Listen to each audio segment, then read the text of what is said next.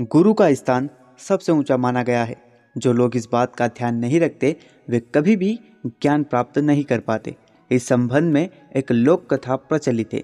प्रचलित कथा के अनुसार पुराने समय में एक राजा को नई नई चीज़ें जानने और समझने का बहुत शौक था।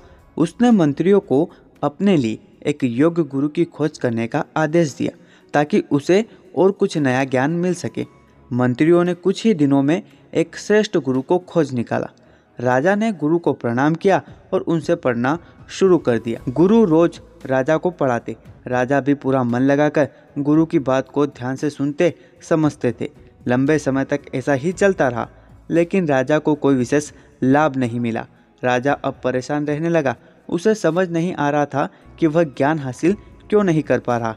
गुरु की योग्यता पर सवाल उठाना सही नहीं था, क्योंकि वे काफ़ी विद्वान थे।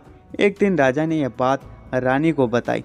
रानी ने राजा को सलाह दी कि यह बात आपको अपने गुरु से ही पूछना चाहिए। अगले दिन राजा ने गुरु से पूछा कि आप मुझे काफ़ी दिनों से शिक्षा दे रहे हैं, लेकिन मुझे लाभ नहीं मिल रहा। कृपया मुझे बताइए ऐसा क्यों हो रहा है? गुरु ने कहा कि राजन, इसका कारण बहुत ही सामान्य है। आप अपने अहंकार की वजह से ये छोटी सी बात समझ नहीं पा रहे। आप बहुत बड़े राजा हैं, मुझसे हर स्थिति में आगे हैं। शक्ति, पद, प्रतिष्ठा, धन, संपत्ति, हर मामले में आप मुझसे श्रेष्ठ हैं। आपका और मेरा रिश्ता गुरु और शिष्य का है। गुरु हमेशा ऊँचे स्थान पर ही बैठता है। लेकिन यहाँ पर आप राजा होने की वजह से अपने सिंहासन पर बैठते हैं और मैं गुरु होकर भी नीचे बैठता हूँ। इसी वजह से आपको शिक्षा का लाभ नहीं मिल पा रहा। जो हमें ज्ञान देता है, वह हर स्थिति में सम्मान्य है और ऊँचे स्थान पर बैठने के योग्य है। राजा को गुरु की बात समझ आ गई और उसे अपनी गलती का एहसास हुआ। अगले दिन से राजा ने गुरु को बैठने के लिए ऊँचा स्थान दिया और स्वयं नीचे बैठने लगा।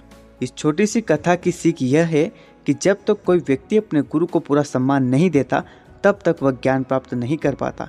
गुरु हर स्थिति में पूजनीय है। गुरु का स्थान सबसे ऊँचा माना जाता है। दोस्तों, ऐसी ही कहानियाँ रोज़ाना सुनने के लिए चैनल को अभी सब्सक्राइब करें।